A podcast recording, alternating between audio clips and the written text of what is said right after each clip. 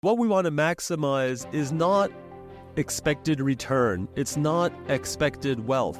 It's some kind of risk adjusted wealth or risk adjusted return. And we all know that, but we have to be really careful that we don't fall into a trap of maximizing expected value or expected money or expected return.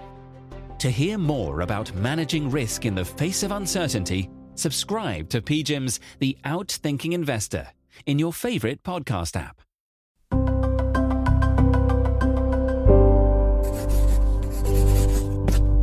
Pushkin. 2023 was a great year for US stocks, and in truth, the last decade's been pretty good for US stocks overall. The question on a lot of investors' minds is can the US keep on winning? This is Unhedged, the markets and finance show from the Financial Times and Pushkin. I'm reporter Ethan Wu here in the New York studio, joined by red blooded American patriot, Robert Armstrong. I am draped in the flag here, buddy. Feeling Where- good. Rob, where, where do you park your Eagle when you drive it into work every day? I have an aviary. Is that what you call the it is. thing you put a bird in? I have an enormous aviary for my giant mastodon American bald eagle that is on top of my apartment. We're going to be hearing from the ornithologists of the unhedged audience about how we completely messed that up. But anyway, we're not talking about birds today. We're talking about U.S. stocks, which are also flying high.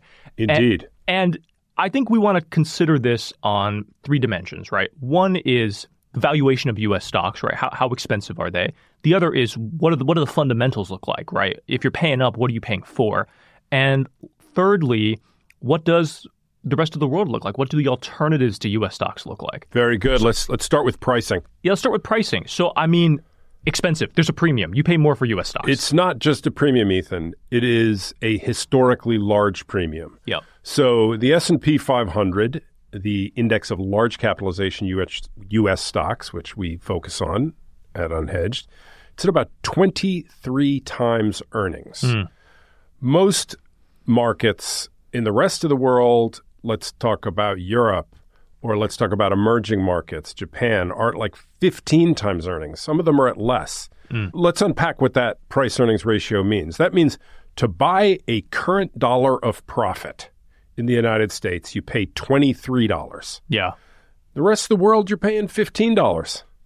It's a huge difference. And that difference has just gone from very little to 50% over the last 10 years. The, the wedge is just getting bigger and bigger. Yeah, you you pay roughly fifty percent premium to to buy U.S. stocks over the rest of the world. Like you said, that's expensive. It's historically expensive. The question, of course, is what do you get for that price? You know, if you, if you can buy uh, something that's twice as good for fifty percent more, that's a pretty good deal. So, wh- Indeed. what are you getting for that dollar fifty on U.S. stocks? Well, you are getting the most awesome country in the history of the world. Let me explain. Demographics, much better in America than in the rest of the developed world, meaning we're going to have a larger working age population relative to the total population for longer than the rest of the world. Our, we won't face a demographic crisis to the degree that other developed countries will. We have a huge internal market which means our companies can sell a lot of product to people within America. Mm-hmm. And that means, unlike countries like the UK, which are basically completely caught in the flow of global trade, there's an island of stability effect in the mm-hmm. United States. And of course, we have a great corporate culture. We have strong rule of law. We have great companies. We have a huge lead, in particular in technology. We spend way more in research and development. And there's a lot of doomerism around about America. Hmm. You know, people on the right, people on the left, everybody likes to say, boo hoo, America this, America that. Well, we make more oil and gas in America than Saudi Arabia now. Yeah, now, it's really gr- no greenhouse gases or whatever, but just as an economic matter, you know, we're the biggest oil and gas exporter in the world. We are the biggest exporter of food in the world. We're the we're the biggest farming country in the world. In a lot of ways, America is just extraordinary. Yeah. And you see that show up in, in stock returns. Yes. Uh, in the past 10 years, which has coincided with an incredible boom in technological development, in the shale revolution, which completely changed the U.S. global energy position, U.S. stocks overall returned 12%. Now, that number is a little bit distorted, you could argue, because there's, as we talk about almost every episode of Unhedged, there are the Mag 7 tech stocks. Those kind of distort the market because they take up so much of, of, of the uh, headline indices. So another way to look at it is by looking at the S&P 500 equal weight, which treats all 503 companies in the S&P 500 as equal instead of overweighting Apple and Microsoft or whatever. The biggest companies. Yeah. On that basis, S&P 500 equal weight in the past decade returns have been 10%, which is pretty respectable. Killing the rest of the world. Yeah, and that- even on that basis. Even on that basis, equal weight, that beats Japan at 6%, the UK at 2%, emerging markets at 3%, and Europe at 5%. I mean, That's a whipping. it, you've doubled the rest of the world. That's Yeah. amazing. That's amazing. I mean, obviously, if you're going to anticipate that kind of outperformance, you're very happy to pay more. The problem is that is not consistent with some very basic truths about markets. Some version of the efficient markets pi- hypothesis is roughly correct. In other words, when a company or a market or a country or an asset or whatever has particular advantages, there's a lot of smart people out there in the world trying to take advantage of that and to buy that asset. So prices will come to reflect those advantages. So if you think, if you're sitting here thinking, America has outperformed massively for 10 years, I'm going to overweight America or stick with America. What you're saying is that view of markets, the efficient view of markets, there's something wrong with it Yeah. in the case of the United States. That there's there's Right, the good news priced in, and there's going to be even more good news into yeah, perpetuity. yeah, that there's some, or it's not fully priced in yet, right? There's something wrong with the pricing mechanism, what you say. And by the way, this is not a crazy thing to think. You know, a lot of my thinking about this started with a report from Goldman Sachs Wealth Management and a big report this week, basically making the case for, despite United States outperformance, staying with your allocation to the United States, not rebalancing away, because the American market is just so extraordinary Yeah. relative to the rest of the world. And you know, one experience you, you've talked about, Rob, that, that sort of informs your view here is uh, what happened in the rest of the world a couple of decades ago. Yes. Between 2004 and 2014, emerging markets put up an 11% return performance. That's exceptional. 10 years ago to the day, the argument was emerging markets. These are markets that have emerging middle classes. They will have a higher secular growth rate than developed markets like the United States. Stay overweight emerging markets. Mm-hmm. They will be better. I heard those arguments. I bought an emerging market ETF that I still own, and it has acted like crap ever since. So it just adds to my confusion at this point. And this, this, this, frankly, this is one of those situations where I have one thing going on intellectually and another thing going on Yeah. emotionally. So emotionally, I look at my portfolio and America's been awesome for 10 years. I regret all this global diversification I have in my portfolio. It's underperformed. I should have been 100% S&P 500. And I just want to stick with it. That's what my stomach tells me. At the same time, I'm a huge believer in mean reversion Yeah. right? That, you know, if a single market outperforms, it's gonna work its way back to mean performance. Yeah, that's right. No, we know these long term studies of stock market returns tend to find six to seven percent Yeah. inflation adjusted returns. high is sixes, like the- low sevens. Yeah, that's like the long run, past century and a half equilibrium for, for stock markets. Let me give you some numbers, Ethan. So this is since this is the post-war. This is since 1950 to 2023. These numbers come from the great Credit Suisse Global Investment Returns Yearbook. Rest in Wonderful. Uh, a wonder. I don't know if it's called the UBS Returns Yearbook now. I don't know, but it's a great thing they put out every year. 1950 annual average compound returns world equity markets 6.7%, UK 6.9, Japan 7.3, Germany 7.8, Brazil 6.2, USA 6.9. You see the pattern there. Yeah. Which is over any sufficiently long period, equity returns in any market close in on that high sixes, low Yes. sevens. You know, Germany obviously has had, had an awesome 70 years. Maybe that's exceptional because it was a pile of rubble 70 years ago. But the the point is very clear. So we should expect, right, that over time the U.S.'s extraordinary performance will revert to the mean. Yeah. Intellectually, that's an argument I buy. Spiritually, I'm having trouble getting with it. So we've laid out the the issue here. We we've laid out kind of why people differ on it. There's there's different dimensions. You can cut it different ways. Let's talk about how we feel. You know, mm-hmm. what what do we think if we had to put our money down? I mean, you you you do have money down on this. You have a I high do. U.S. allocation. Every yeah. Yeah. I have a high allocation to the United States because my United States exchange traded funds have outperformed everything else I got. So the que- I have a real question to face now, Yeah. which is do I rebalance away from the United States? And I'm having trouble pulling the trigger, man. I would argue you should, and and and here's why.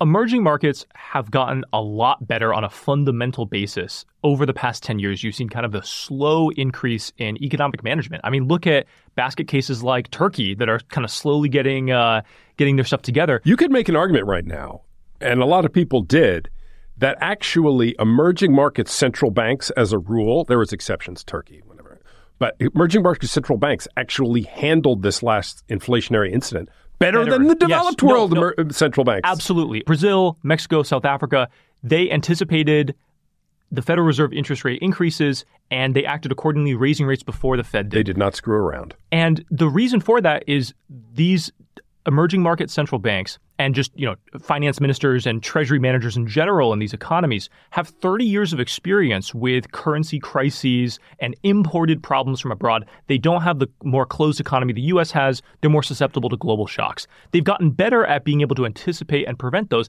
and that's a fundamental improvement in the economy that should ripple into the stock market. Here's another argument for those emerging markets that look cheap right now, which is there's a lot of bad news out there because of our global experience with two what used to be kind of market darling emerging markets, namely China and Russia, which have moved away from free market economics and towards authoritarianism. People are spooked about emerging markets. You know, and ever since the Rothschilds, it's been a cliche that one should buy to the sound of cannons. Mm-hmm. Well, there's a few cannons in the emerging world. Yeah. So the fundamentals Globally. are the fundamentals are better for EMs. there are some wars going on. Yeah. Uh, and the valuations are perfectly reasonable to, to cheap.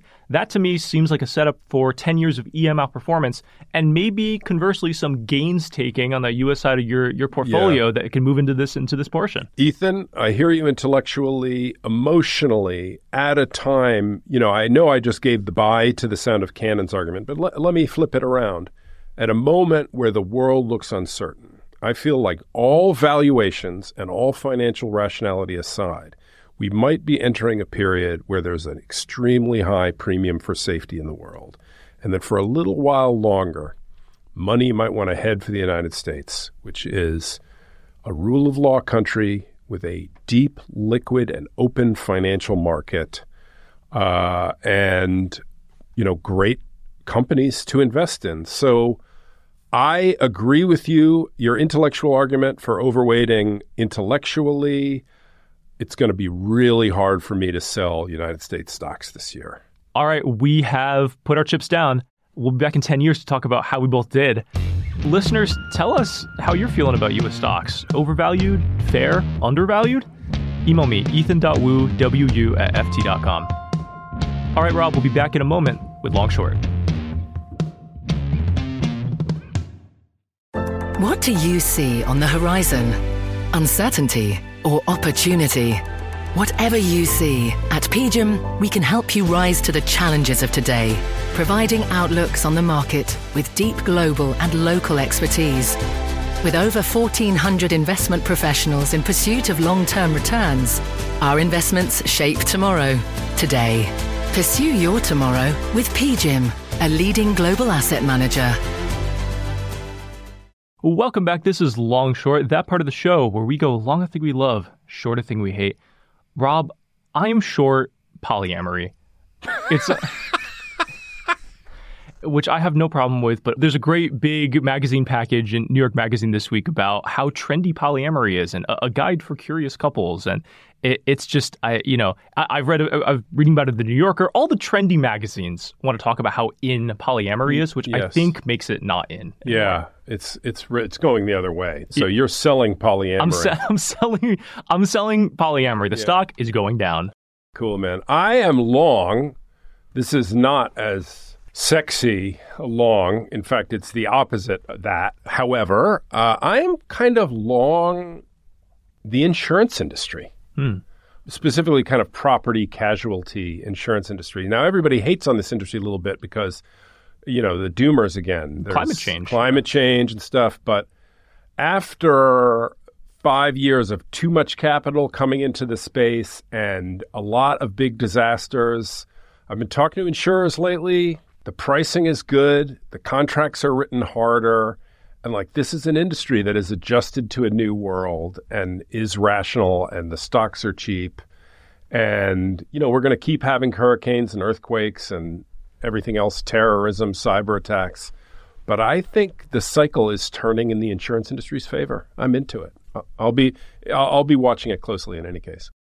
I've got a Miami based insurance company stock to sell you, Rob. Oh, Miami, that's another question. All right, Rob, thanks for being here. We'll have you back soon. Listeners, we're back in your feed on Tuesday with another episode of Unhedged. Catch you then. Unhedged is produced by Jake Harper and edited by Brian Erstadt. Our executive producer is Jacob Goldstein. We had additional help from Topher Forhecz. Cheryl Brumley is the FT's global head of audio. Special thanks to Laura Clark, Alistair Mackey, Greta Cohn, and Natalie Sadler. FT Premium subscribers can get the Unhedged newsletter for free. A 30-day free trial is available to everyone else. Just go to ft.com slash unhedged offer. I'm Ethan Wu. Thanks for listening.